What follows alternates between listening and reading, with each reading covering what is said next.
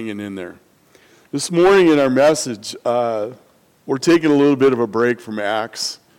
It's been kind of a weird week here in the valley. Uh, you know, it's kind of a weird day here with a lot of people gone, but uh, I felt like with the week that we have had here, that to go through the story of Ananias and Sapphira, and it being really probably the harshest message in the entire book of Acts, that it really didn't fit with what has happened here. If you're not familiar with it, what has happened here, um,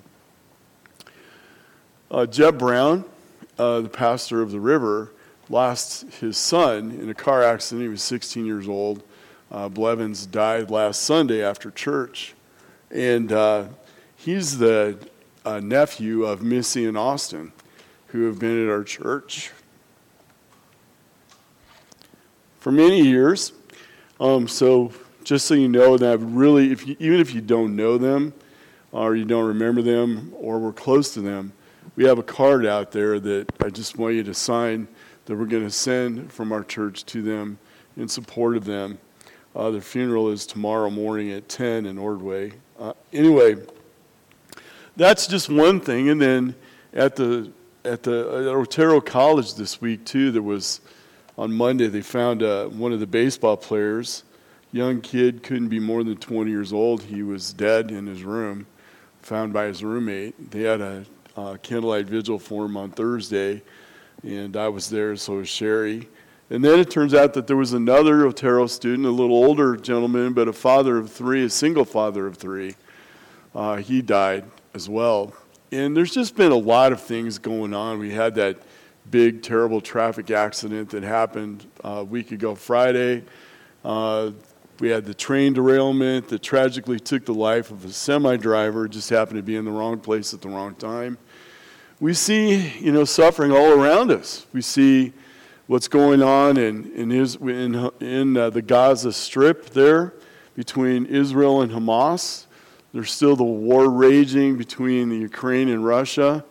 Uh, we get all kinds of bad economic news all the time. Are we or are we not going to be going into recession?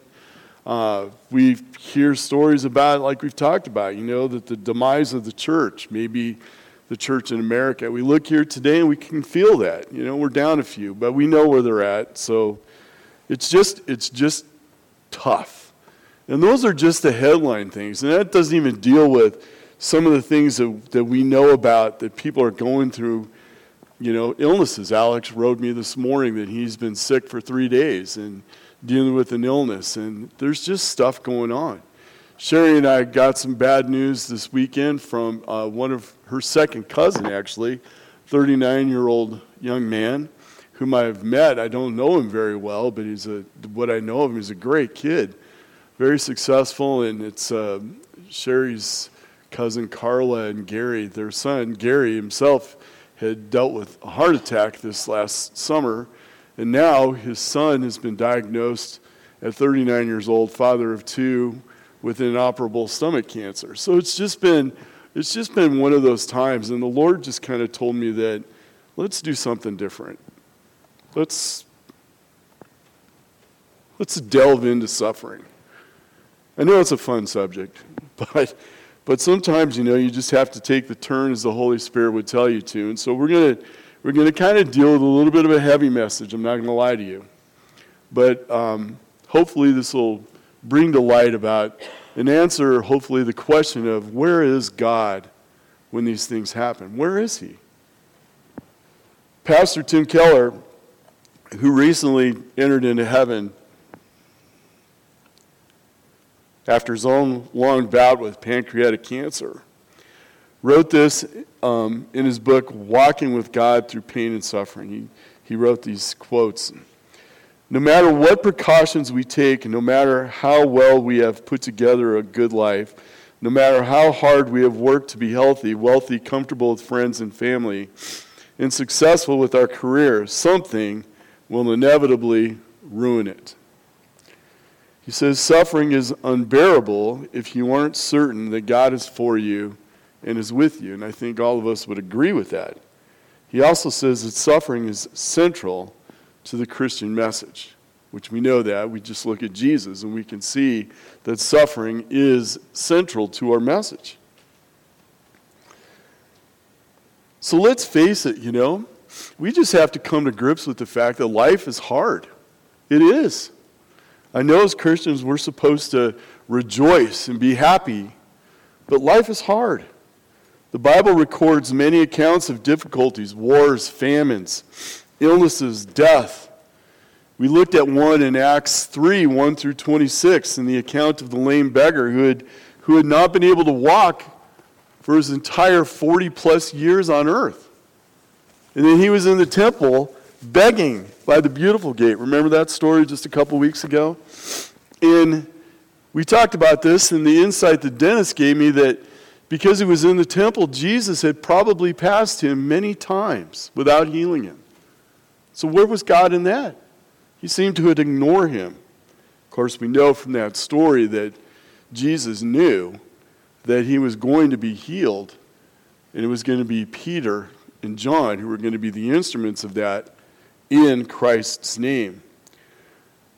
Then we know that in the Bible that the ultimate story of suffering always takes us to Job, a righteous man who, whose account in the Bible seems to say that he was a pawn in a cosmic chess match between God and Satan. Where was, where was the Lord in that with him? There are four points that I want to bring out this morning regarding suffering, and that the first one is that God gives suffering a purpose. And the second one is that God uses suffering as a building block for us.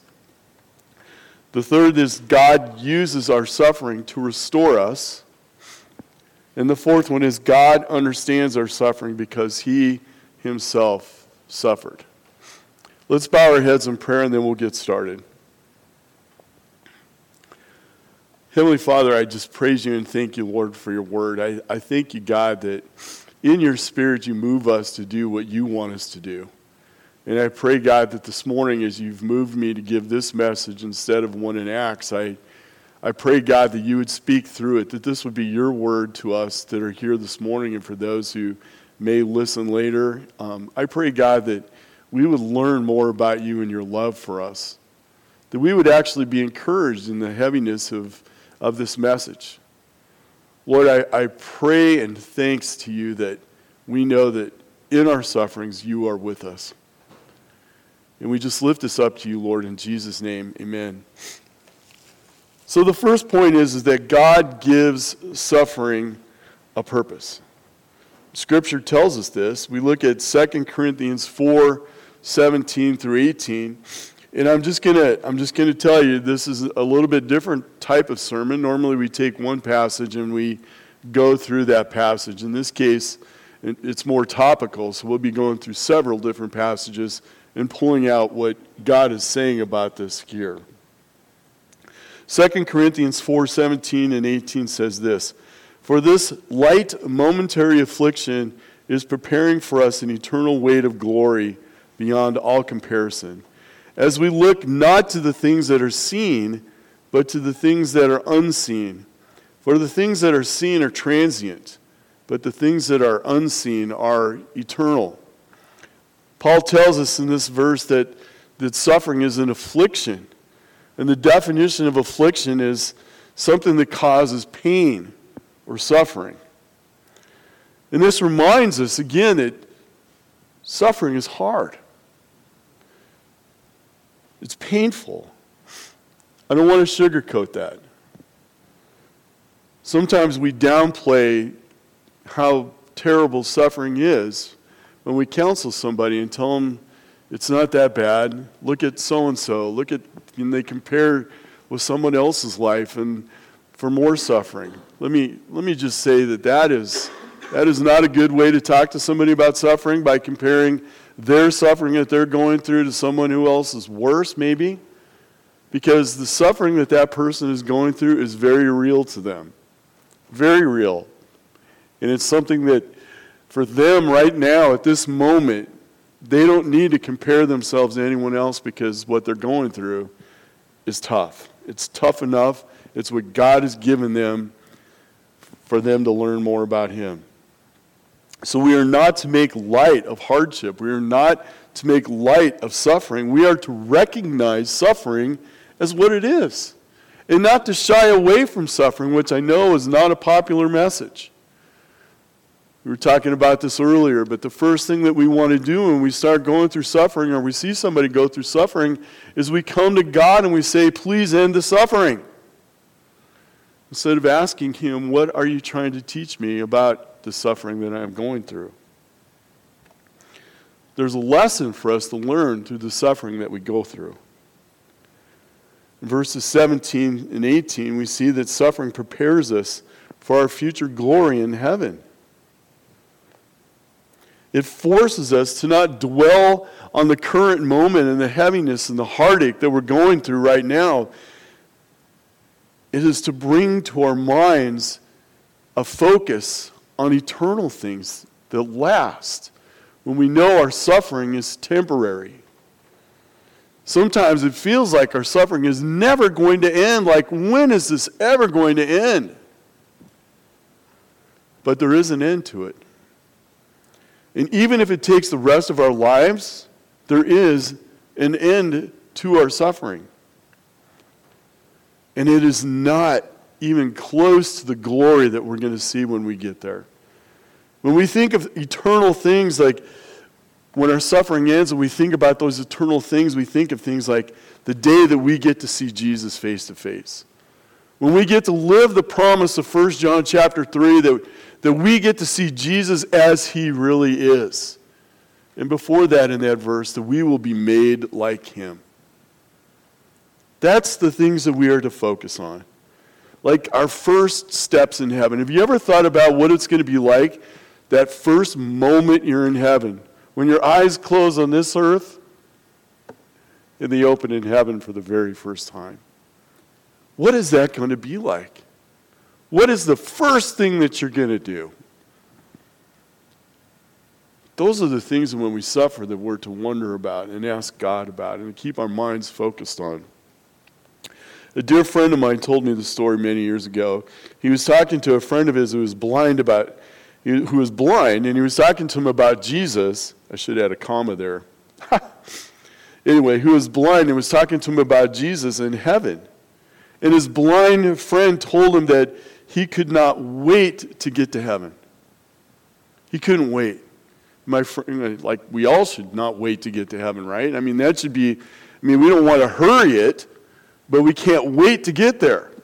My friend asked him, Well, why is that? He said, The blind friend told him, He said, So I can see you for the very first time. Because he had never seen his friend. But one day he knew he was going to be healed and he was going to be able to see. He was going to be able to see. That's the attitude that we're to have when we go through suffering.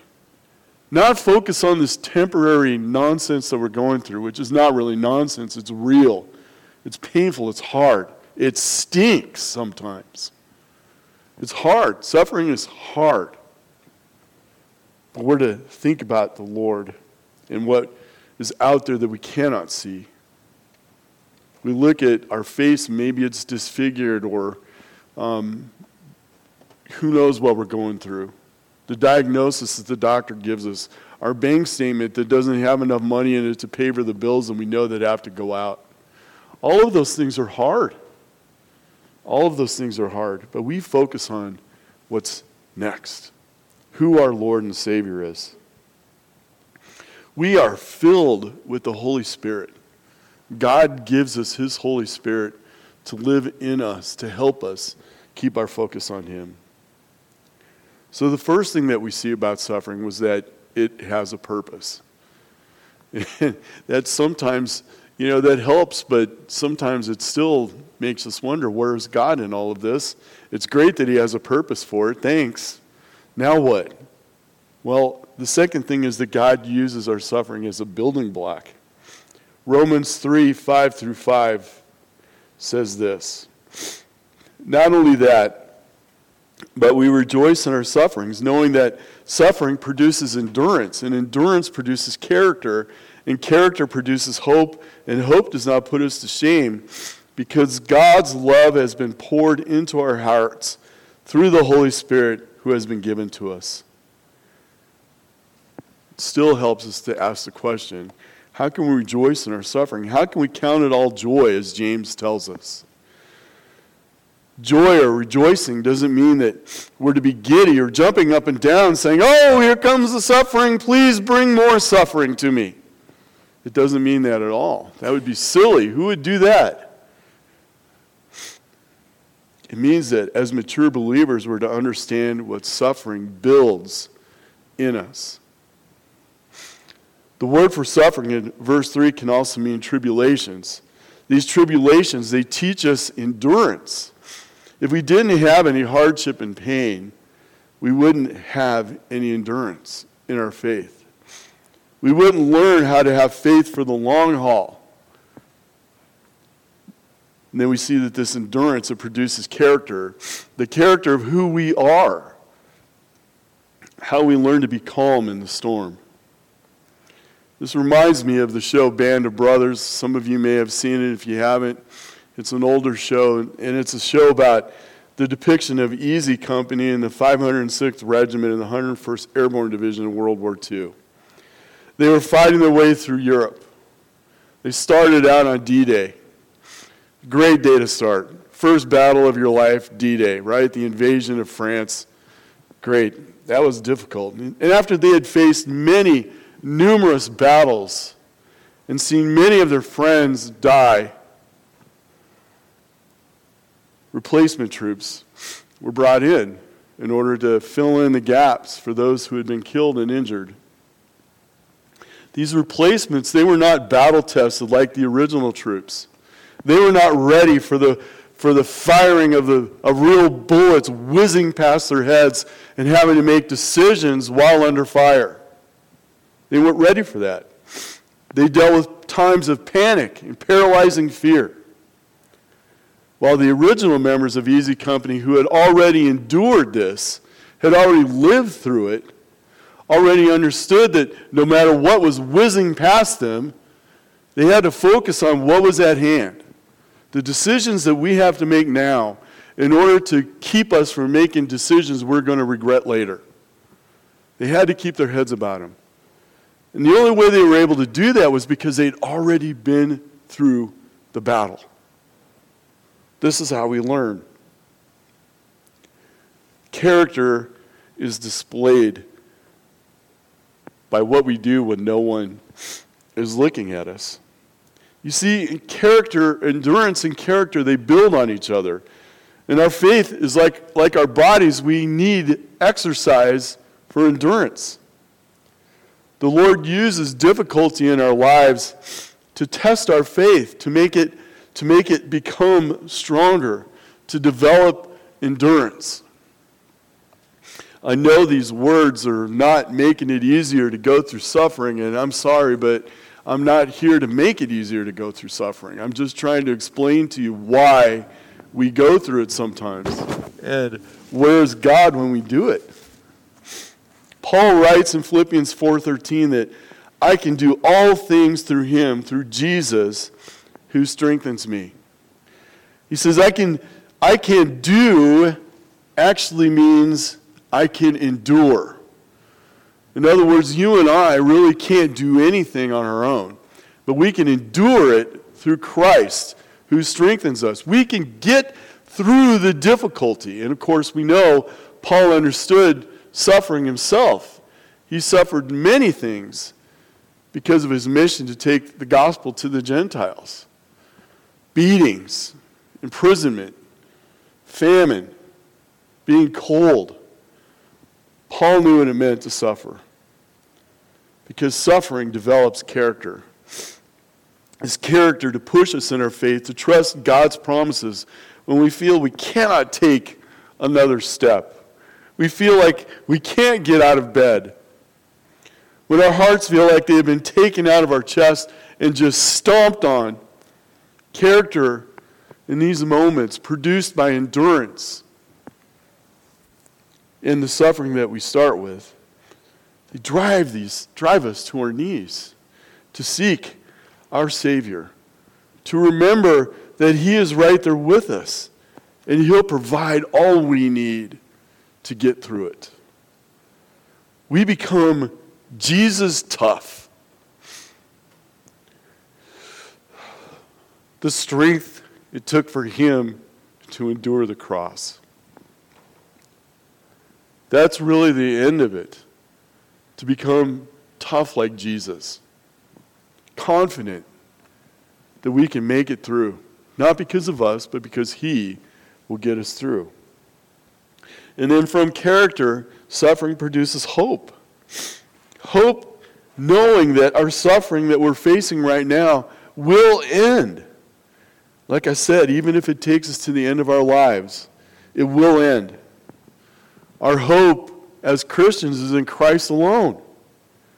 And the word hope means, this word means to have an expectation of good, to look for a joyful confidence in our expectation of our eternal salvation. That's what that word means. That's why they couldn't write all that in the Bible. If they did this with every word, the Bible would be never ending.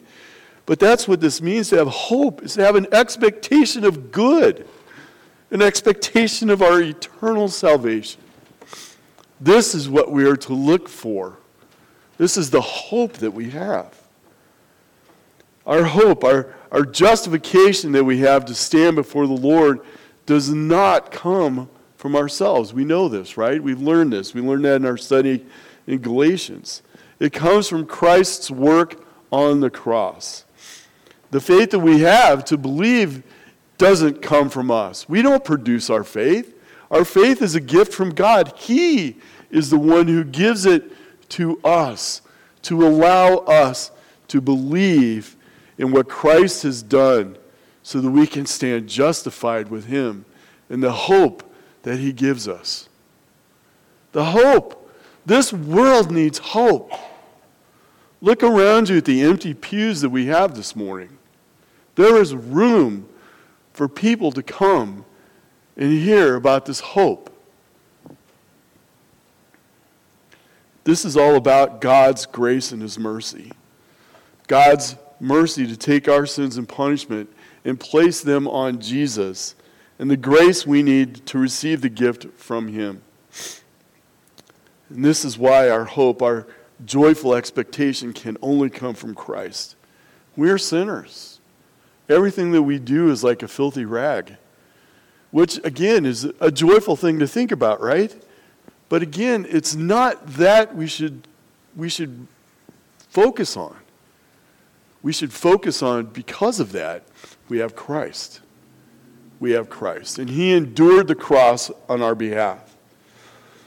And as this verse tells us, in this, in this hope that God pours out His Holy Spirit into us our Holy Spirit into us, into our hearts, which when the Bible talks about the heart, it's not necessarily talking about the organ. What the, what the heart means in the Bible is your total being, your guts, your intestines, your bowels, if you will, your entirety of your body. The Holy Spirit lives deep down inside your soul. Did you know that? We always say, ask Jesus into our hearts. I should probably tell people to ask him into our guts. It'd be more real. It is our Father's love that He loves us eternally and wants to live in us. So, our third point then is God uses our suffering to restore us to restore us. 1 Peter 5:10 After you have suffered a little while the God of all grace who has called you to his eternal glory in Christ will himself restore confirm strengthen and establish you. When our suffering ends God the God of all grace who has called us to himself he will personally restore you to perfection. He will take your imperfections away from you and make you perfect and whole. What it means is that He is going to do a repair on what is broken. The ultimate serviceman is going to come into your soul and He's going to fix you. Guaranteed. He's going to complete you in Christ Jesus. Everything that is broken through the suffering, through the hardship, through the pain, God is going to repair you. Isn't that good news? We're all broken. We're all broken before Him. We don't like to think like this. We don't like to talk like this. In America, especially, we all like to stand on ourselves and say, I can do this on my own. You can't. You can't. You can't. I've tried. I failed. And I'm sure all of you have tried and failed at some point in your life. The only one that we can stand on for strength and help is Christ and Christ alone. Only He is the one who can fix us. And He will make us strong. He will confirm us or establish us as His child. Our minds will be made firm in this truth. We will become steadfast in our faith and our position in Jesus and His kingdom. And we will not waver in our faith. And finally, we will be established or grounded in Him laying a proper foundation that, to be built on. A foundation that doesn't crack or sink or rise. It is formed and established, and it doesn't move. It is perfect. And we will share in Christ's glory, which is part of God's grace for us.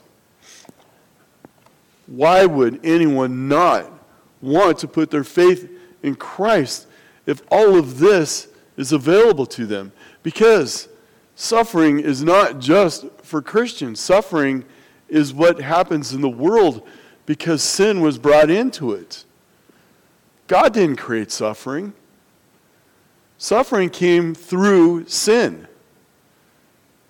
When Adam and Eve brought sin into the world in Genesis chapter 3, and God immediately made a path for salvation to fix it through Christ, the enmity that would be between Satan and the woman. Sin is, or suffering is not God's fault. But God uses our suffering to build us up. Suffering isn't easy. Paul calls it an affliction in 2 Corinthians 4. Suffering is hard, but it is necessary for us to grow in our knowledge and faith in Jesus, to stretch us. Suffering is not supposed to be easy. And sometimes, admittedly, it seems unfair. It seems unfair. But the question remains then where is God in our suffering and the tragedies that we face? Where is He? Our fourth and final point of the day is God understands our suffering because He Himself suffered. It helps me when I'm suffering to remember that Jesus also suffered. He suffered on the cross, carrying all of our sins, all of our shame, all of our pain on himself, facing the wrath of his Father to take our punishment as the perfect Lamb of God. And he didn't deserve any of the pain and suffering that he went through. But he took it, even to his death on that cross. But we know that his Father raised him from the dead, restoring him back to life and establishing his place on the throne at his right side, reestablishing Christ as king. But we also know that the Father suffered as well. Imagine, imagine watching his son, his innocent son, hang on that cross, bleeding in agony after nearly being flogged to death because he put him there, because of his disobedient people, which is us. God understands suffering. He understands what we go through. So, where is He? He's understanding. Tim Keller wrote this in that same book about Jesus. He said, Jesus lost all his glory so that we could be clothed in it. He was shut out so we could get access. He was bound, nailed, so that we could be free. He was cast out so we could approach. And Jesus took away the only kind of suffering that can really destroy you, and that is being cast away from God. He took that so that now all suffering that comes into your life will only make you great. Did you ever think that? That the only suffering in your life that you have now will only make you great. A lump of coal under pressure becomes a diamond, and the suffering of a person in Christ only turns you into something gorgeous. Do you ever think that about suffering? That this pain, this agony, this horrible torture it feels like that I'm going through right now. And you look in the mirror and you go, man, I look much better than I did before this started to happen. That seems silly, doesn't it? But in our suffering, we become great. A thing of beauty, more opulent than the Hope Diamond, more beautiful than the heart of the ocean in the movie Titanic more precious than any masterpiece from Michelangelo. You are God's masterpiece and beautiful, a perfectly tuned instrument of His love and grace, more valuable than a Stradivarius. And God holds you in His hand. And He marvels at your beauty.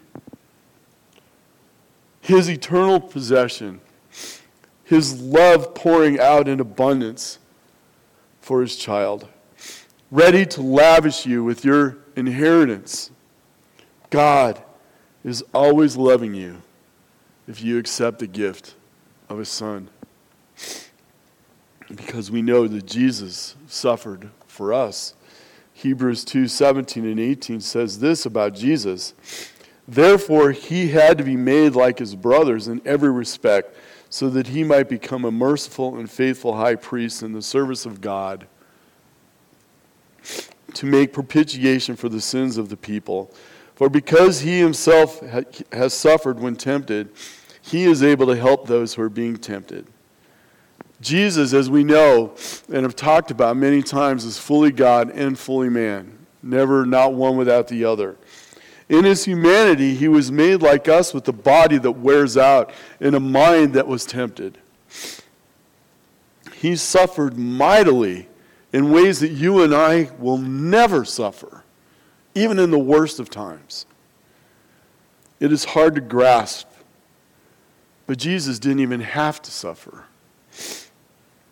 But his Father, as we said, chose this path for his own glory to save us. And Jesus willingly, willingly obeyed his Father's will. And now he is known as the suffering servant that we see in Isaiah 52 and 53. Jesus suffered just as we suffered. He was the final perfect sacrifice, the high priest who sat down because the work was finished. No more sacrifice. No more priests having to burn animals or prepare sacrifices because Jesus was the final sacrifice. The high priest finally sat down. Tragedy hit Jesus too. It hit him. Remember, John the Baptist, his cousin, was beheaded, and his best friend Lazarus died. And of course, we know that Jesus raised Lazarus from the dead, but he cried over his friend's death. David writes in Psalm 34, 17 through 19, which Demina read earlier. When the righteous cry for help, the Lord hears and delivers them out of all their troubles. The Lord is near to the brokenhearted and saves the crushed in spirit. Many are the afflictions of the righteous, but the Lord delivers him out of them all. Jesus hears us when we cry. He is near to the broken heart, and He saves those whose spirits are crushed. He delivers us out of all our afflictions. When we are in the middle of the war for our souls, it can be hard for us to remember that. When we feel the weight of everything in our chests, and we feel like we're being crushed, like somebody put a semi on our chest, and it just feels like this weight is never going to end, and it is painful. We must remember Christ suffered for us, and he is taking all of our afflictions upon him. Our hope is that our afflictions are momentary when we put him in the light of eternity. Remember that lame beggar was not able to walk for over 40 years until he was healed. And Job, in the end, was restored. The promise for all of us as Christ's followers is we will all be healed and made whole again. We will be repaired and restored, and our faith will be made strong. We will be raised up and we will walk. Like the lame beggar, we will dance, we will leap in heaven. The weight that holds us down will be lifted. The pain that never ends will be removed. The tears that keep coming will stop. Sadness will be replaced with joy. Where's God during our suffering and our tragedies? He is sitting with us as a sympathetic Savior who knows suffering because He's been there. And He knows that our suffering is temporary. God gives our suffering purpose, and God uses our suffering to build us. He uses our suffering to restore us, and finally, He knows what it's like to suffer Himself. The Lord is near to the brokenhearted, and He saves the crushed in spirit. Let's pray. Heavenly Father, we thank you, Lord, for your word that when we go through difficult times in our lives, Lord, we can go there and we can find answers. Lord, sometimes we, we don't know the answers to why things happen, but we know that they have a reason, and that should help us to endure whatever it is that we go through. Lord, we know that you yourself suffered. You know what it's like. You watched your son die on the cross when he didn't have to but he had to because that was your will. He did it, Lord, because you asked him to. You told him to, because that was your way to bring righteousness into this world that had so failed you by bringing sin into it. You did not design the world to be full of suffering. We brought sin into this world. We brought suffering upon ourselves. I thank you, God, that you've given us a way out of that. That even though we go through it, we know it's temporary, and you save us through it through your Son. I pray, Father, that if someone here this morning is going through a difficult time that we may not know about, that they're silently suffering, Lord, I pray that these words will comfort them. I pray, God, that they will see that there is an end, that we will one day be healed that through this, Lord, we are being made into something gorgeous, something valuable as your children, something you hold in your hands and marvel at. Look at what I have done, you say. Each of us owe all that we have to you. We are not our idea, we are yours. Lord, we come to you with broken hearts, seeking you, asking you to forgive us and to restore us. We love you, Lord, and thank you for loving us first. In Jesus' name, amen.